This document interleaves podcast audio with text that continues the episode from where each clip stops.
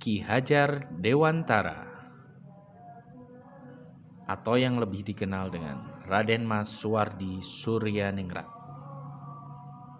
merupakan salah satu aktivis pergerakan kemerdekaan.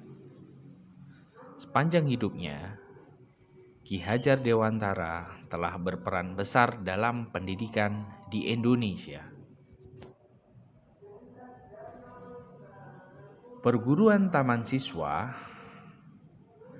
adalah contoh salah satu hasil jerih payahnya dalam memberikan kesempatan pendidikan bagi kaum pribumi Indonesia yang waktu itu hanya bisa dinikmati oleh masyarakat penjajah Belanda dan kalangan elit saja.